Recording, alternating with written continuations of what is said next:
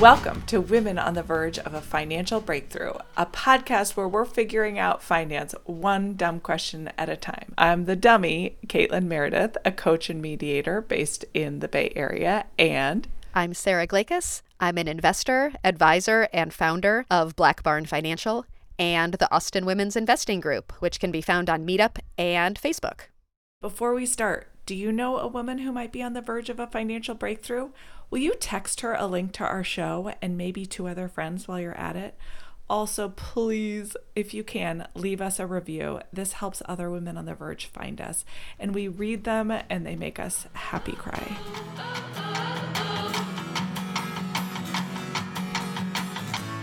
Today, we have a special guest that Sara is going to introduce. So, Sara, tell everybody who we're talking to and why. Yeah, I'm really excited about this. So we have Kara Perez, the founder of Bravely Go, as our guest speaker today. She is the founder of this amazing, um, award winning international financial education company. And I think we both met each other at a time when we were trying to figure out what each of our businesses was going to become. And so uh, I know she was a sounding board for me. I hope that I was a sounding board for her. She has spoken at several Austin Women's Investing Group meetings on a variety of topics, and I've done a few of her events as well. So I think we've always had this like fun Austin based uh, collaboration, of being in the same space, of focusing on women and money and investing. We knew we had to get her on the podcast, and I'm just delighted that she's here. So thank you, Kara, for joining us. Thank you so much for having me. It's great. It's great to be here. on our little screen.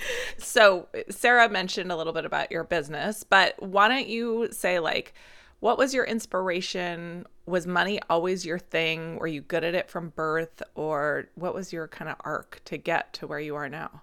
Oh my gosh. In like five words or less, you know, just like real quick. Statement. No, money was not always my thing. I was not good at it as a youth. I went through a period of time in my 20s of being very, very low income, of being very, very financially stressed, carrying student loan debt, only working part time jobs. And that was kind of my like wake up call that if I didn't figure money out, no one was going to do it for me. And so in my mid 20s is when I kind of got on the financial train and we're still chugging along today. That's so much earlier than many other people I know. oh, right. We should point out that Kara is quite a bit younger than either Caitlin oh. or myself. So she's yeah. like the next generation of uh, right. uh, financial ed- educators. And so inspiring because in my 20s, if I thought of financial future at all, it was something that you worry about like in your 50s or 60s, like something so old, later, and boring, and slash scary, intimidating, and whatever. So it was just, and I had debt. um, anyway, for you, it was it, it, it activated some curiosity about like, huh, what would it be like to live without this stress, or can I conquer this? Yeah. it's very generous to use the word curiosity. I think it activated fear, stress, and anger.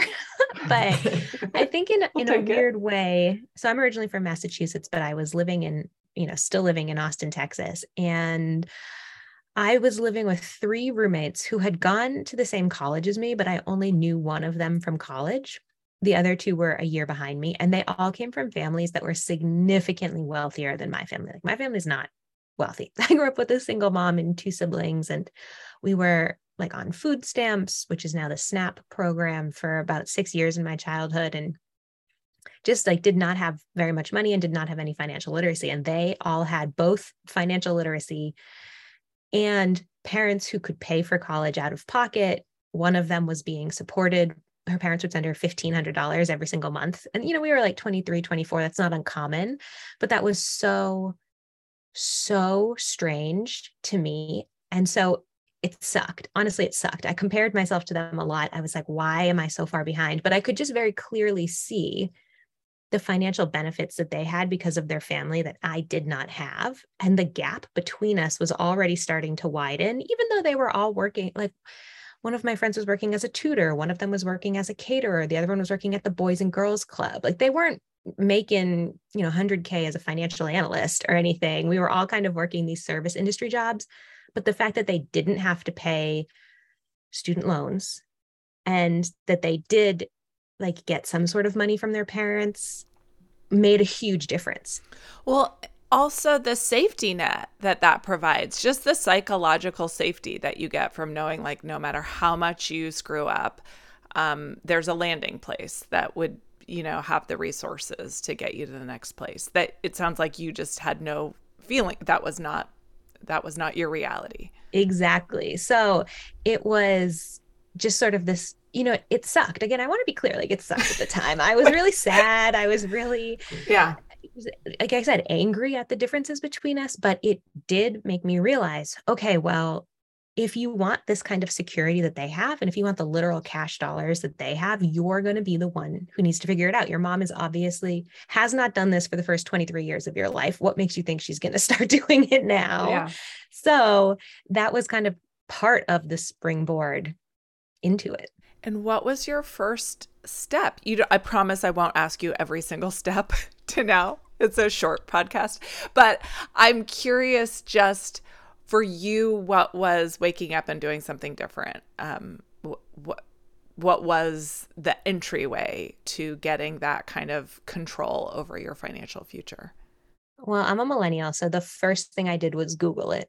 I was like, well, I don't really know anything about money. I can't, I don't really know who to ask in my real life. So I'll ask Google. Google knows everything. And I literally Googled how to pay off student loans faster because my student loans felt like the biggest financial obstacle in my life. And I just kind of honed in on them and said, if I can eliminate this, it will make everything else better. I didn't, I wasn't thinking about investing. I didn't know what the stock market was. I didn't care. I just wanted to get rid of the debt. So I Googled that and found all of these news stories that now I think are even more common, but from like CNBC and Market Watch and even CNN of like, you know, firefighter and uh, teacher pay off $200,000 in mortgage, you know, in five years, right? These kind of like fabulous financial stories we see a lot in the financial media of debt payoff. And I found those really inspirational. Even though I didn't have a house, even though I didn't have a 60K salary, I was making like $14,000, $18,000 a year. But I still felt like, oh, here's proof that it can be done. So that was the first step. I just needed to convince myself it could be done. And then the biggest piece of advice you see in these articles is like, sit down and review your finances. So I sat down and reviewed my finances and I made my first budget. And then that was kind of the next springboard into here's what I've got to work with. Here are the changes I want to make so that I can reach the debt payoff goal.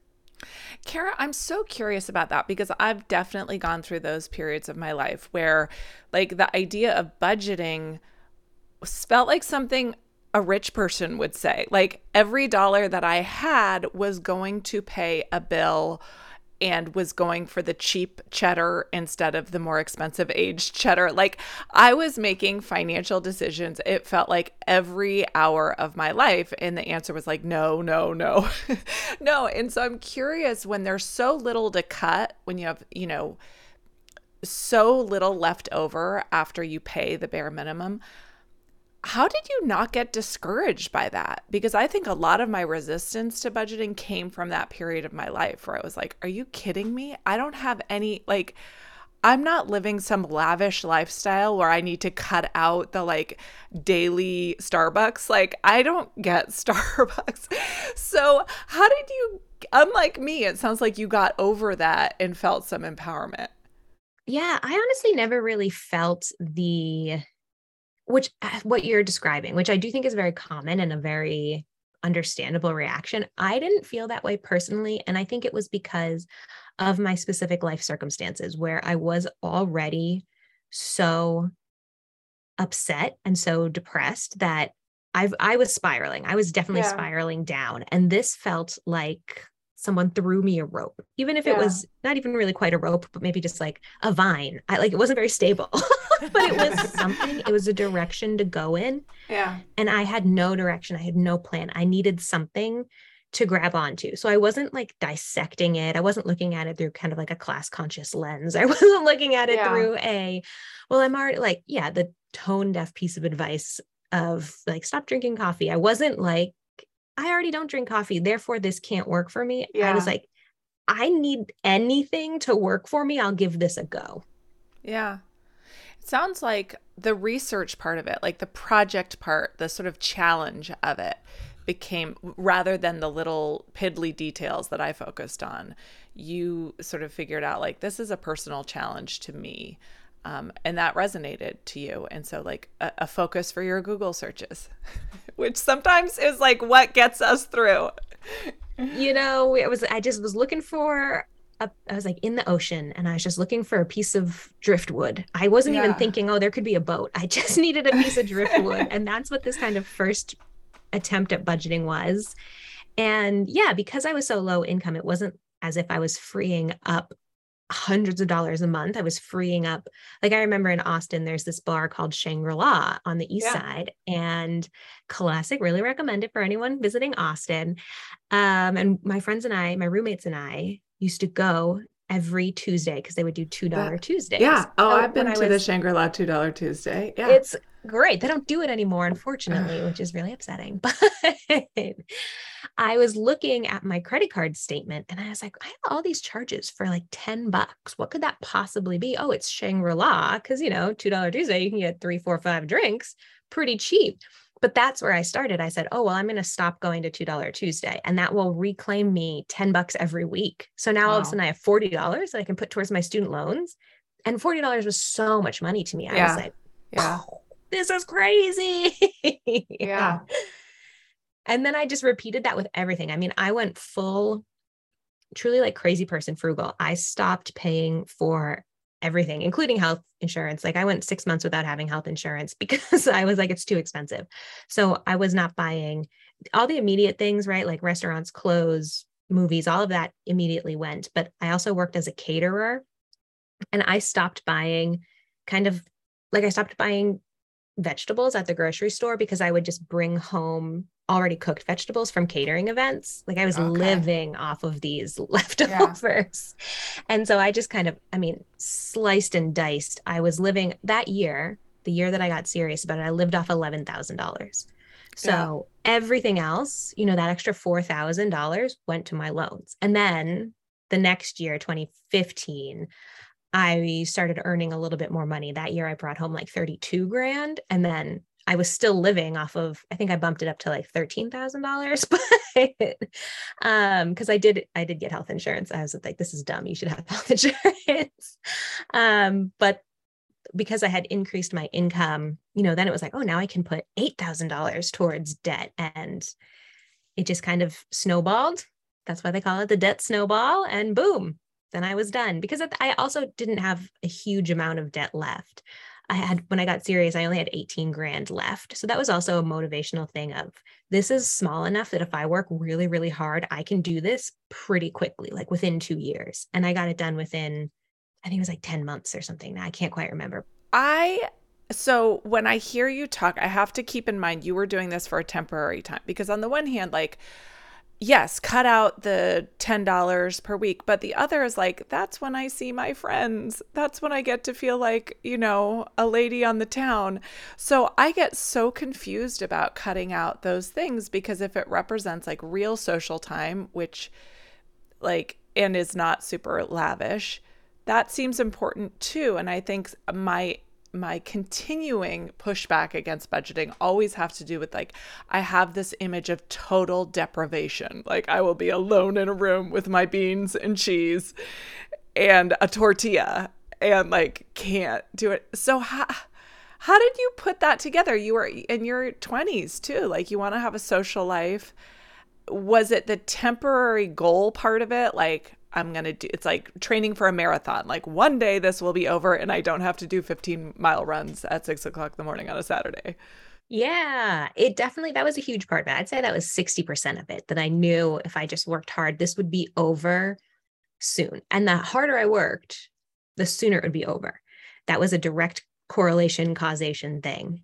But also because I was in my 20s, so I was like 25, 26 at this time and I was living with those friends. So I had built in friend mm. time because I had three roommates, right. right? And we would do, for all that they do come from much more financially stable backgrounds, I will say, like, shout out all three of these people. They were so willing to do free things. So we would go for a lot of walks. We did a lot of like secret drinking in parks, you know? like, we did a lot of Netflix and movie nights at home. And so I had built in friends. So that is a specific lifestyle circumstance yeah. not everyone has. So it's not really replicable, but that was my experience. And on top of that, I started working all of these other part-time jobs. So at one point I had five different part-time jobs. Oh my God. So yeah, and you know, it's like it, it it was a lot. It was crazy, but it also I was seeing a lot of other people and the catering, you know, that was Friday and Saturday nights every single weekend. So it also wasn't you go to these fabulous weddings and it was kind of fun. I mean, catering is terrible hard work and I would never want to do it again. it's but not you like sort of feel down. like you were at a party. Oh, I know. I love that show. but yeah, but you exactly. have like a social feeling. Like you're yes. not like, yeah. Yeah. So it was, like I said, that kind of lifestyle, not 100% replicable, but lent itself to actually being hyper frugal in some ways. Hey, Kara, I have a question about um, some of the coaching that you've done with some of your clients. So, you have a money coaching practice, right? So, you've had um, clients and groups who have gone through this. What Caitlin's kind of described some of her mental blocks when it comes to budgeting. I have my own mental blocks. What are some of like the common resistance to either creating a budget, sticking to a budget, have you seen other clients who've had similar or different roadblocks and how have they been able to overcome that over time? Oh, for sure. I would say, you know, Caitlin's word deprivation. I see that a lot from my clients. It feel people think that if they sit down and they look at their money, the money itself is going to run away. Like it's going yes. to leave them. You're going to take it from me exactly. what I always tell people is, you know, money doesn't care about you. like it doesn't. Mm-hmm. Money doesn't have a brain, and you're in control ultimately. So you can either choose to not be in control and to just kind of spend however you want, even though that is causing you anxiety. Like a lot of the people who come to me for money coaching, they are craving a budget. They're craving structure because they're feeling out of control. They know the debt is piling up, even if they're not really checking the credit card statement, they know it's there. They know that they want to save more. They know they have this 401k, they're not utilizing the right way. And so this ignorance doesn't feel good, but they tell yeah. themselves, oh, but looking at it is actually the problem. I need to stay here. This is actually the good place. I just need to make this work better. But then as it plays out in their life, they just build more and more financial anxiety because they don't have that control. I do not advocate for budgeting the way I was budgeting when I was 25. that's no longer the case. Oh, that's a relief. Now we can be friends. yeah. Don't worry. Don't worry. I needed that at the time. Now it's almost 10 years later, and I do not live that way now. I would never, ever, I call it rubber banding. So often people sit down by themselves to do their budget and they pull so tight that then they snap back a month later, right? Yeah. And they have like dieting, it. like anything. Yes, yeah. yes, huge yo-yo dieting, change. but with money, one hundred percent. So instead, what I tell people, and what I practice myself, is called values-based budgeting, which I'm sure you two are familiar with. But for any listeners who might not be familiar, or podcast co-hosts, or podcast co- or anyone on this call right now, it's fine. Right. um, it's building a budget around your needs, yes, but also around your values. So, what the work that I do with clients now is getting so, for example, what I see a lot is people consistently going out to eat and loving it and then feeling frustrated that they have so many restaurant charges. And normally, what the value they're practicing there is time with loved ones. Well, that's when I get to see my sister. That's when I get to go out with my mm-hmm. boyfriend. That's when I get to have girls' night. And of course, it costs $75 because life is expensive. And I'm willing to pay that money to see my friends and family. And so, what I say is, we don't have to give up restaurants, but instead of feeling out of control with this, let's start to build some structure around that. And let's also build in hangs that instead of costing you 75, 100 bucks a pop, they cost you 10, 15 bucks a pop. And so those are those kind of like walks, picnics, movie nights at home, things like that with friends where you're still practicing that value, but they come with a much cheaper price tag. Yeah. So the value then is the time with friends. And we've just put restaurants like shimmied that in there as the act, the value, but actually underlying it is the time with friends and a certain kind of time with friends too. I mean, it's sort of, I think of it when I'm the most worried about money, like having a great dinner at the bar at Suerte with Sara is like, a way to escape it. Like, let's live this like movie lifestyle just for this evening.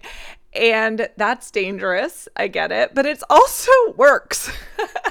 like, because you're not worried while you're there. Like, if you turn that off, you could really enjoy it. It's then later, like, you know, two weeks later when you're looking through your bills where you're like, oh my God, I'm, what do they say? Like, living a champagne lifestyle on a beer budget. Yeah. That, like, right. Um, yeah, financial escapism, right? Yes. Where you don't have Kardashian money, but you're acting like a Kardashian a little bit, you know? And I think that's so interesting. And what I always tell people when it comes to that is no one wants to take joy out of your life. I don't want to take happiness and pleasure out of your life. But what I do want is to change the places that you find happiness and pleasure and also change your need for financial escapism. So let's get to the root issue of you're not getting paid enough at work. So then that's why you're going to these happy hours afterwards to blow off steam.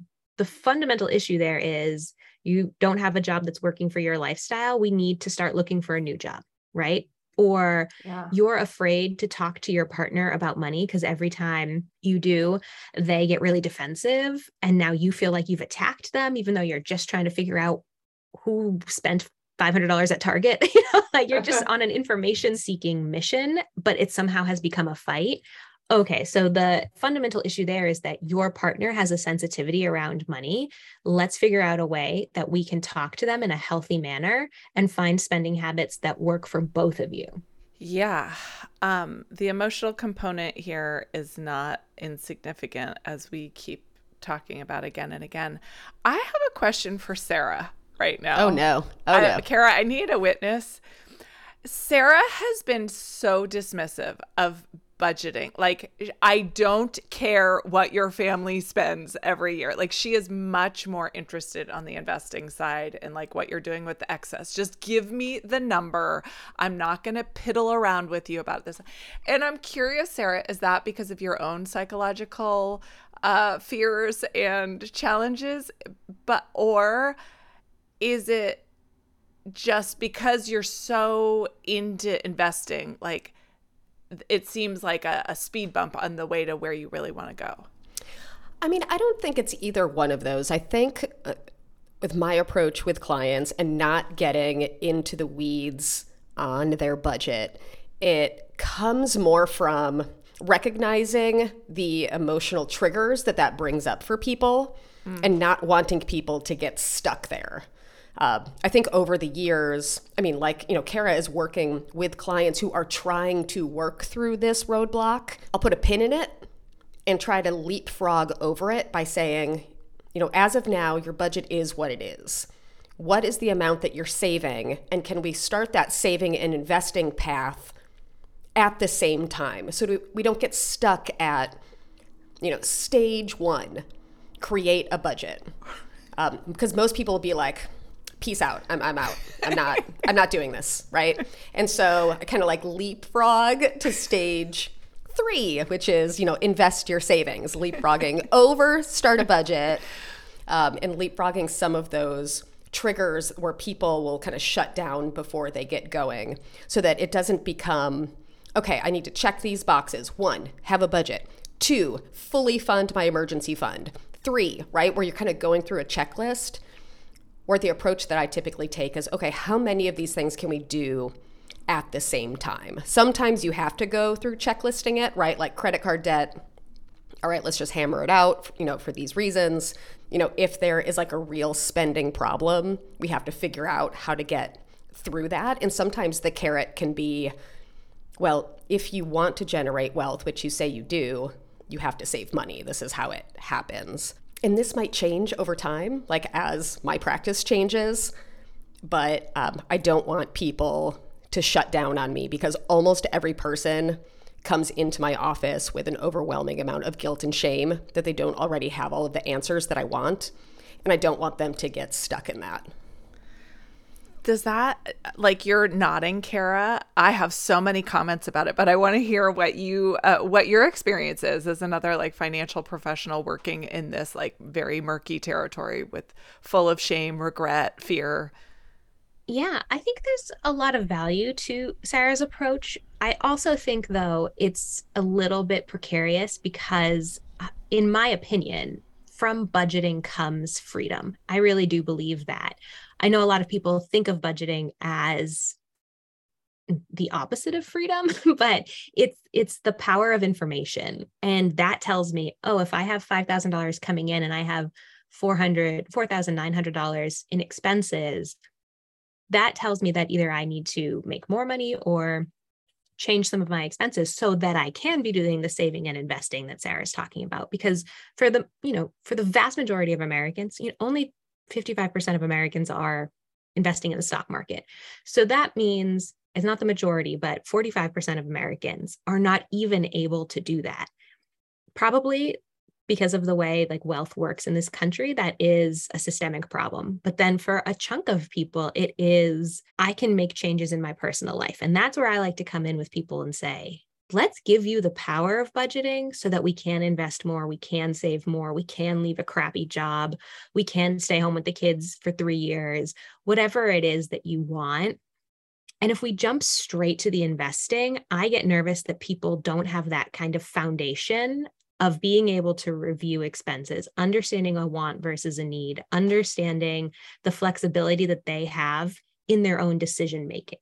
I hear both of you, and I feel like what is so clear is that someone like Kara, you are motivated by, I don't have to feel this way forever. I'm going to take control of my financial, and there's no details too small for me to attack and understand and have be part of my plan. For me, if Sara had told me that I needed to come up with a restaurant budget a monthly restaurant allowance before I could invest, I still wouldn't have started because that had so much baggage with it for me. So it it does sound like there's a lot of individual what works with any given individual either is the terrible baggage that they have from one area or the huge incentive they have like if it's building generational wealth like so for you Kara it could have been like god my parents didn't have you know, couldn't pay for my college. I am going to pay for my kids' college. And like everything will flow from there. Um, versus like if someone tells me I can't eat $2 tacos, I, I will retreat from capitalist society forever. Um, and so it's really needs like all approaches and at different times of our life. Like I could not have had this conversation in my 20s. It would not have seemed relevant, interesting, and then, you know, later in life, obviously also having a kid completely different things become relevant and interesting i mean but but caitlin i want to kind of piggyback off that because i think you hit on something where kara and i have different approaches to how we communicate with our clients and kind of the, the journey that we want to take them down. And there are lots of different financial professionals that have different approaches, right? There are so many different people with so many different money stories and so many different issues and so many different goals that having a lot of different opinions in the space is important because we're trying to help as many people as we can, but no one person can help everybody. No one person has the magic bullet to this is how you know, you achieve financial freedom or security, whatever you're going for.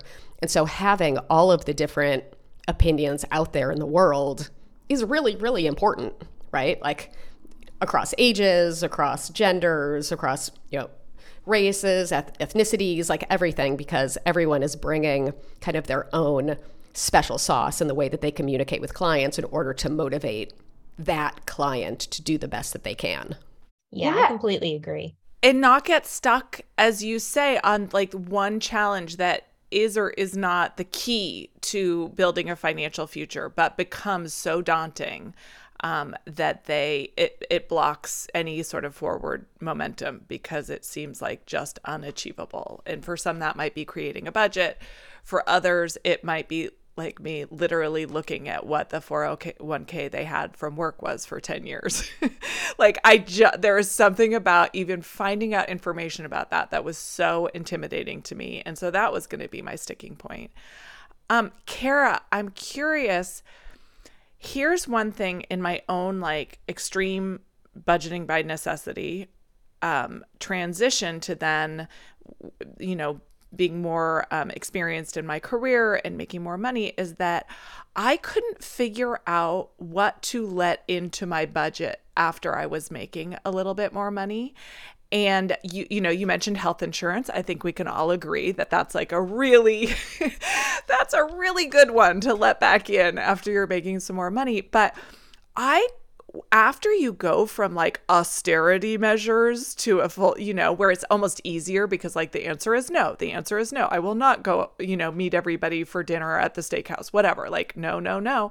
When the answer can be yes sometimes, I have found that period of my financial life even more stressful because I couldn't figure out what to say yes to, what I could allow for in a more like relaxed and luxurious lifestyle versus keeping the budgeting habits so that my savings could increase. How did you navigate that? Oh my gosh, not very well. I will be honest with you, not very well. I do wish my partner could be on this call because he was really there. We had started dating right before I got really, really serious about paying off my debt. And then I was living hyper frugally for those first two years of our relationship. And now we're on the other side. And I'm like, I make more money than him. So I'm like, oh, I, I got that for you. Don't worry. But making that transition was very hard because exactly what you said, the answer was no for so long. And I did learn to go without. It really recalibrated my level of like what comfort is into a place of discomfort. Like for so, so long, I I was viewing like the bare minimum as totally fine. And I mean this in a way of like, I didn't buy this new pillow. I had this awful pillow. it was awful. Half of it was just paper flat. All of the stuffing had gotten into one end of it and I couldn't get it to go down. It was so lumpy. It was awful. And I kept that pillow for years because yeah. I was like, well, spending $8.99 at Target for a new pillow is unacceptable. Because clearly you can live with it because you have. I have this argument dead. all the time. Yes exactly. And I had to go through, honestly, I probably should have gone to therapy to like deprogram my extreme frugal out of my brain. But I had to have serious conversations with friends. I had to be in really embarrassing positions. Uh, like this is this is embarrassing to admit, but shame is a fantastic motivator for me personally. And I remember one time maybe about a year after I had paid off my debt and I was now making like 45 grand, which is still not very much money, but like oh, enough. Oh, so and I was still living with to... I was living with my partner and my room and a roommate. So my costs were fairly low and I got invited to this dinner party and I was in charge of bringing dessert.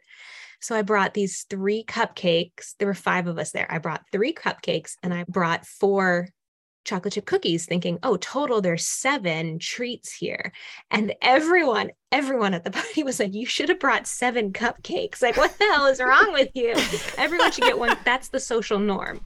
And i i missed that social norm yeah. hard because i was like well there's enough here. Or i should have brought five cupcakes because there are five people as opposed to like because a cupcake versus a cookie now someone had to kind of settle for the less delicious dessert.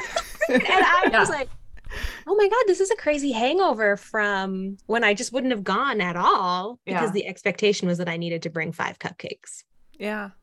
I have stuff that trips me up all the time like that. Like i'll have the flu i had covid and like everyone's like just get instacart and then i'm like yes that's what someone does when they're i'm a solo parent like that's what you do but then i start looking at the thing i'm like 750 for a half gallon of milk like i cannot pay that and then I get all up in my head about like, well, wait a second. Like, isn't this what money's for? Isn't this what I'm working so hard for? But after living so long where that would have like the idea of Instacart just would was a no. There was no way. I don't know how to ease into it. It has to be blind. Like if I was doing it for someone else, if I was sending it to someone else's house because they were sick, I'd be like, yes. So somehow generosity or helping somebody else overrides it. But it's when it's for myself and it's the 7.99 Target pillow, I'm like, this I have lived for my whole life without this thing. How can I justify getting it now? That becomes very confusing to me. Yeah. And I think that's confusing for a lot of people, like, especially the depth of your frugality, the need in your life, the amount of money you're now making. Those are all really personal, different experiences for all of us. But what I did find helpful was kind of what you were saying about generosity. So in 2020, right after COVID hit, one of my very good friends who was living alone and had had a health crisis in 20 right at the end of 2019 she was just coming out of it and then bam, lockdown. And she was like, I'm completely alone. My health is still kind of questionable. And then she had an issue with a family member that she like couldn't go see that family member's health was in crisis and it just felt like her world was collapsing and so i bought her groceries for a month i was like absolutely i'm sending you cash we're going to instacart everything so you don't have to leave the house yeah. and it was like $320 or something and i didn't even blink about it and that was very freeing to me. So, what yeah. I started to do was I call it the friend emergency fund. So now I have this savings account for when my friends are having emergencies and I want to be financially generous. And it ranges for everything. Like sometimes I use it for gifts. One of my friends just had a baby and I sent them, I just Venmoed her 25 bucks for pizza, you know, but it came out of this friend emergency yeah. account. So that helped my frugal brain yeah. say, well, now it's organized. It has a place in my budget. like, and I can use this money. And that began to roll into other things of, you know what, Kara, it's been a really long day. You got into a fight with your partner and there's no food in the house. Do you really want to yeah. spend the next two hours meal prepping for the rest of the week? Or can you oh. just go to Torchy's? can you just spend 20 bucks at Torchy's for this one meal and give yourself that grace? And just having that kind of structure, starting with loosening my spending with other people started giving me permission yeah. to also treat myself with that generosity. Yeah. I think I, so much of what you're saying resonates and I also think I've I've also experienced the slippery slope where I'm also like, "You know what? You know, Monday I'll be like, I'm tired. I worked and Tuesday I'm like, it was also a hard day today." and so by Thursday I'm like, okay, I need to chop some carrots. Like, you know, that I am I hope the equilibrium sort of comes up to the surface each time, but I'm nervous about all the justifications I give myself for indulgence because like you know, you can get really I can get into that routine pretty easily. Okay, but now that we've tackled all of Caitlin's personal I feel like Sara hasn't shared as much. But when people are coming to you and they're like, okay, I'm ready to look at expenses, what does that look like for you? Are you immediately like restaurants, cross it all out? You said values based. So just give us a sense for what that looks like, what areas people are supposed to be sort of, um, you know, evaluating to see where there's room. Yeah, no, there's nothing. So when someone comes to me, I have them fill out a budget spreadsheet. And so we can look and see. And I ask them to do the last three months of their spending. So they come to me and they say, well, in, in September, I spent $900 at restaurants. In October, I spent 500. And in November, I spent a thousand.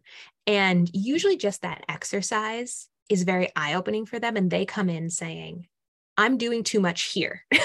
they yeah. they come in, I want to say 80% of the time, and they've already pre selected areas they want to cut back in. But for the 20% of people who don't, and just in general, I never say, well, only bad people eat at restaurants. Like that's a very Dave Ramsey shamey thing, and that's not my approach. Um, instead, we go through every single line item of their budget, which I know is nitty gritty and a lot of people hate, but I have had a 100% success rate with people coming out of that feeling good, feeling empowered, feeling yeah. really clear on what's happening. And as we're doing that, they're like, yeah, you know what I would spend on a million dollars a month if I could? My dog. Like, this is an area I will never cut back in. And restaurants is an area I'm happy to cut back in. I was doing 500, let's go down to 400. I think the other thing too, what people get scared of with budgeting exercises is if it's $500 on restaurants, it has to go to zero.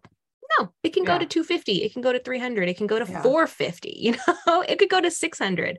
I worked with a client recently who is a single mom with two children um, in middle school. So they're somewhat independent, but also not. And food was a huge thing for her. And she had a ton of anxiety over how much she was spending. And I was like, look, we have to let this go. You're doing an amazing job as a single parent. You need to have snacks because your kids are still growing. You need to have the flexibility of picking up pizza af- on a Friday after a long week when you're burnt out. And you need to have personal time. And time meal prepping is not restorative. Yeah. No. because sorry, that's just not restorative. So what we did instead for her was we increased her grocery budget because I wanted her to spend some money on tools that would make cooking easier. So she didn't have a crock pot. She didn't have a food processor. And I was like, I bet if you had these things, you'd be more likely to meal prep. And then we can bring down the restaurant budget over time. So it's about making the investments in the area that are valuable to you based on your values and that also make sense for long term financial changes. Yeah. So they bring you their expenses and you guys look together at like these are the hot spots. These are the areas where it don't matter. And you come up with a plan.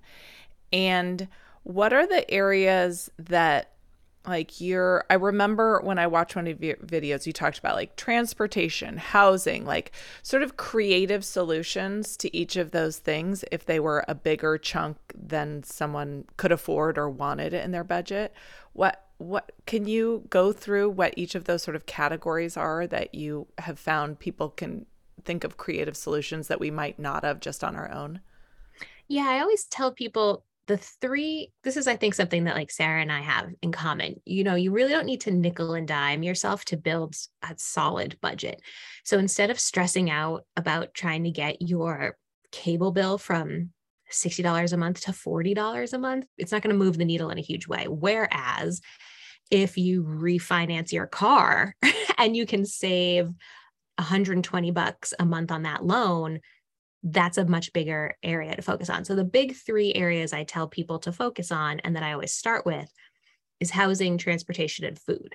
So, did your rent just go up? Okay, let's take a look around in the neighborhoods that you want to live in that makes sense. So I just worked with another client who's a single mom in Las Vegas. And she was like, I can only live in certain areas because I don't have a car. So I need to be able to walk to the bus and I need to feel safe when I'm doing that. I can't have a 45 minute walk that I have to take at 10 p.m. at night in Vegas. Like, I'm just not going to do that. Yeah. And I was like, great. So that locked her into some more expensive areas.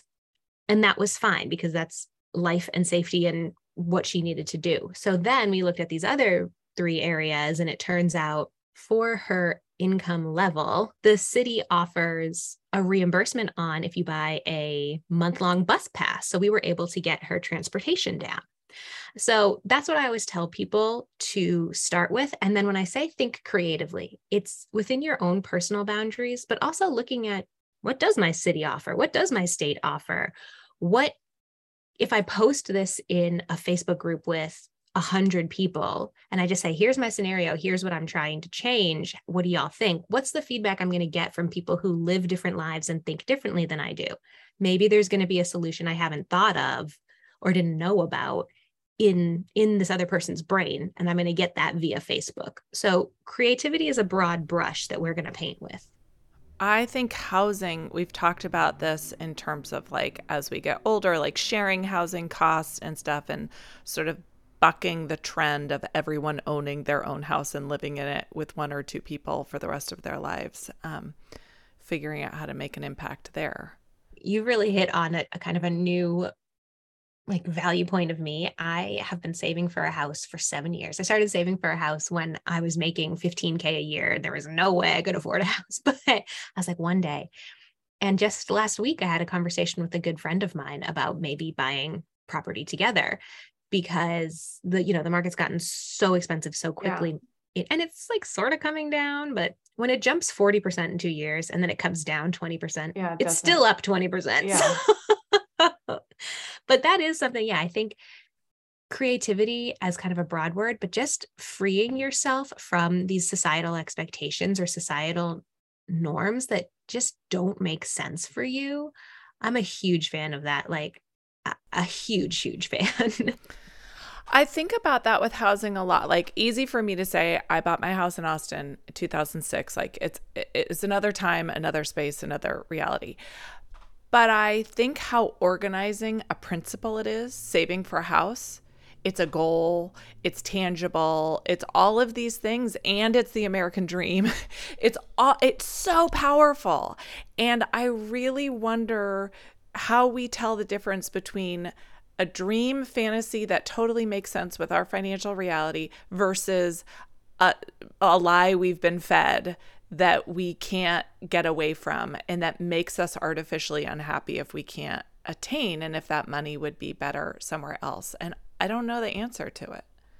Me either, really. I don't think there is one answer. I think it really depends on your personal circumstances and also your personal goals. Some people want to buy a house in the woods and live there by themselves, right? They're like, I don't want to, I need to have this kind of island unto myself. I want to have this island unto myself.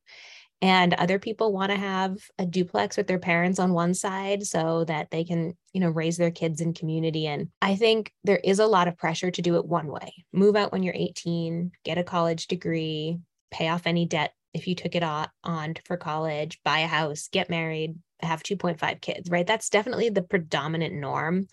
But I think the more people step out of that and the more that we just don't react to stepping out. like I remember when I told my mom I might not ever get married and she was horrified and that she horrified which is hilarious because she's divorced and had like a really bad divorce and she was uh, and then a couple of years ago because i've been with my partner eight and a half years and we're not legally married and she was like you know what? I don't care like i don't care whatever you want to do i don't care but she had that outsized reaction at first i kind of think the more that you could just not react when someone says oh, I'm going to buy a house with a friend. Oh, that's cool. You just normalize yeah. it instead of like, what? That's crazy. What if they screw you over? Oh my God, yeah. blah, blah, blah, blah. Like just kind of chilling on stuff and recognizing that newness doesn't mean badness yeah. is such a valuable thing we should be doing. Yeah. Any deviations from the script that we have all grown up with um, and have so much um, attached to, you know, in unknown ways I, I think um, you know we're not always super conscious of how the story it feels very personal like i it's my dream to buy a house well like meanwhile you know that's a lot of people's dreams and it you know can the rest of their financial future can really be negatively impacted by it because they that money could be much more useful somewhere else. Um, and how are we supposed to know the difference? Um, and the psychological safety, maybe of, ach- achieving that dream and having what seems like stability, but also is like a lot of money to own and maintain a house over a period of time and pay the kind of insurance and pay for trees that fall, etc. Oh my gosh, for sure, for sure um okay will you talk about like you do you have individual clients but you also have some programs or like courses or workbooks. Tell us what you got so that people know what kind of resources there are. So i do work with people one-on-one in my money coaching but then yeah i have this values-based budgeting workbook which is an editable pdf you can download that's available on my website and that's eight chapters that really does do this kind of emotional and psychological digging that we have been talking about here on this podcast, it also comes with two spreadsheets. One is a 30 day spending tracker. So you can get into that nitty gritty. You can spend time tracking uh, your spending. And then it's also a, a budget spreadsheet template that you can customize.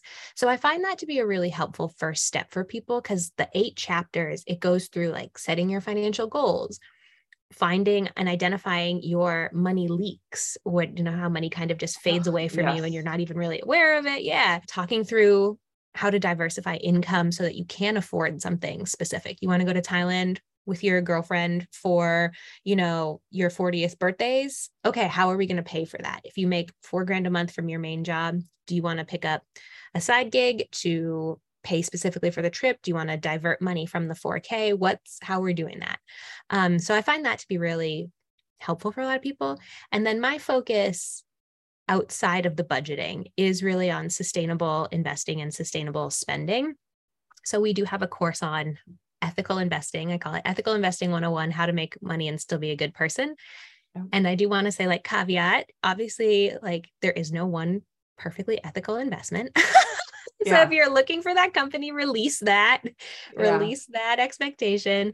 But I do think there's a lot of exciting things developing around how to put your money in companies via the stock market, via real estate investing, via via things like co-ops that align with your values and do have a financial return. So I also teach on that. Okay. Sara, do you poor Sara is um uh, still suffering from her cold and so is having coughing fits. I think I can say this, and I just chatted it just in case I have a coughing fit um, breakout. But Kara, I was so curious after going through this journey and starting the business, talking to people, um, talking to clients, learning. Is there anything you would do differently as a 22, 23 year old if you could go back in time? Or is there anything that you would tell yourself that's different from the way that that girl decided to do things? Oh my gosh, yeah, so many things. I'm like, the way I did it worked, and that's fine. Doesn't mean it was the best way to do it.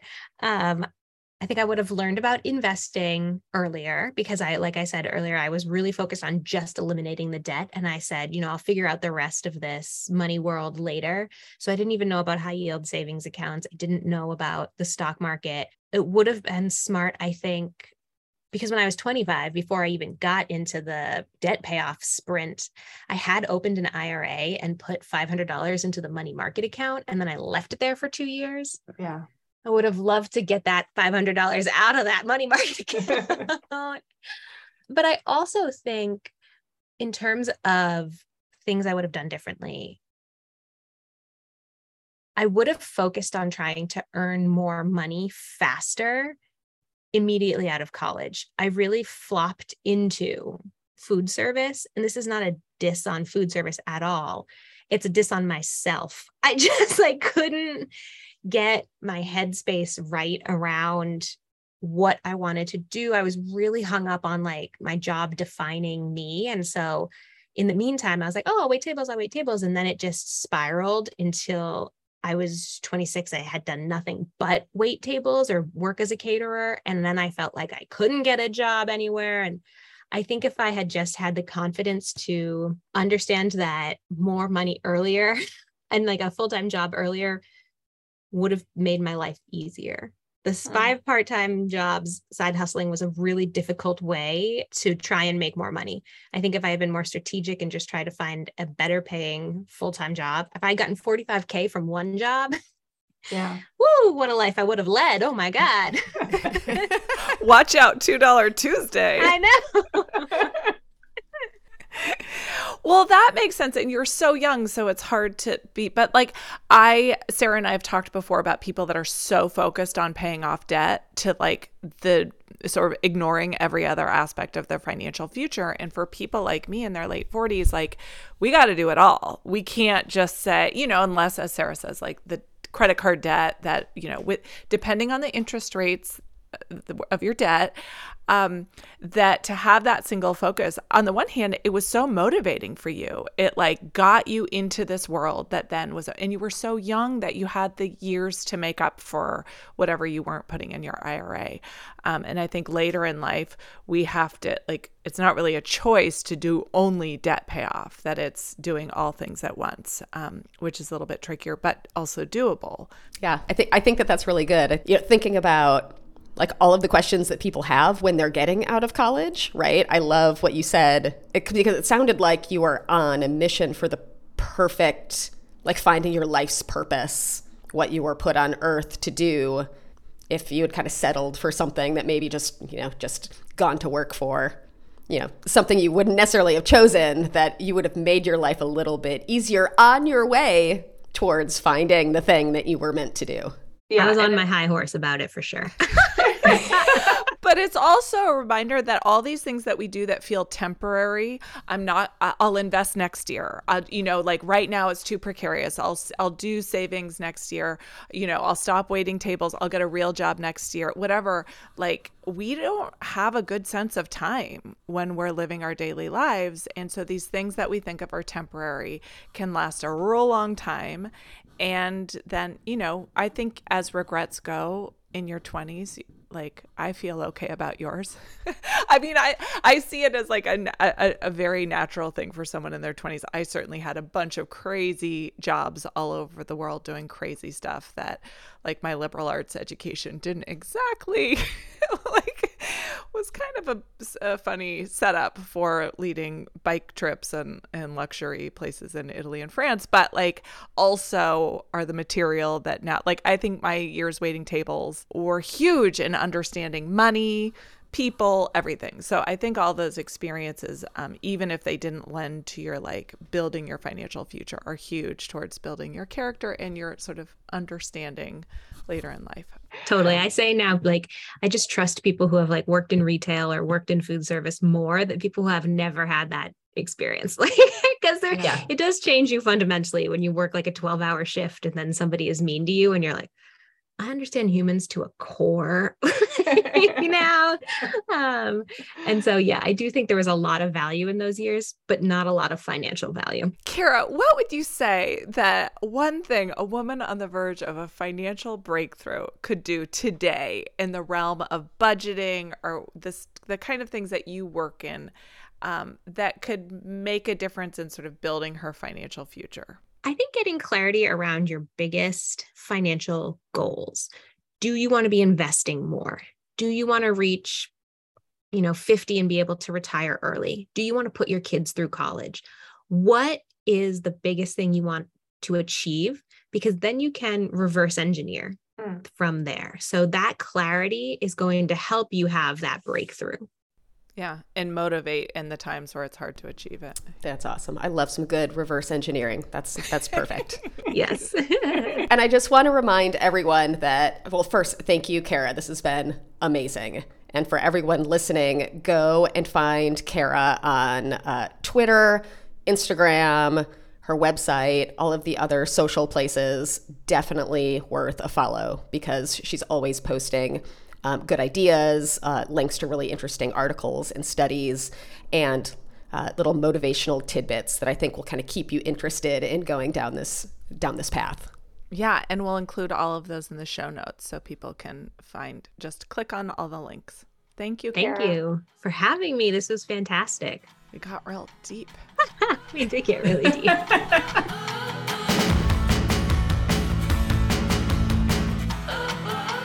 Do you have any dumb questions about investing or finance? Ask us on our website, womenontheverge.com. If your partner is making you ask for money, giving you an allowance, or not letting you know about family income, this could be financial abuse. Learn more at thehotline.org or call 1 800 799 SAFE. This episode was edited by our co producer, Kelly West, and our music is by Bad Bad Hats and Devmo. I know the first thing you notice is that I'm covered in gold. The drip of the wrist, it can turn a hot bitch cold. To what you want in life, girl, you gotta be bold. I'm a This podcast contains general information that is not suitable for everyone. The information contained here should not be construed as personalized investment advice. Past performance is no guarantee of future results. There is no guarantee that the views and opinions expressed in this podcast will come to pass. Investing in the stock market involves gains and losses and may not be suitable for all investors. Information presented herein is subject to change without notice and should not be considered as a solicitation to buy or sell any security.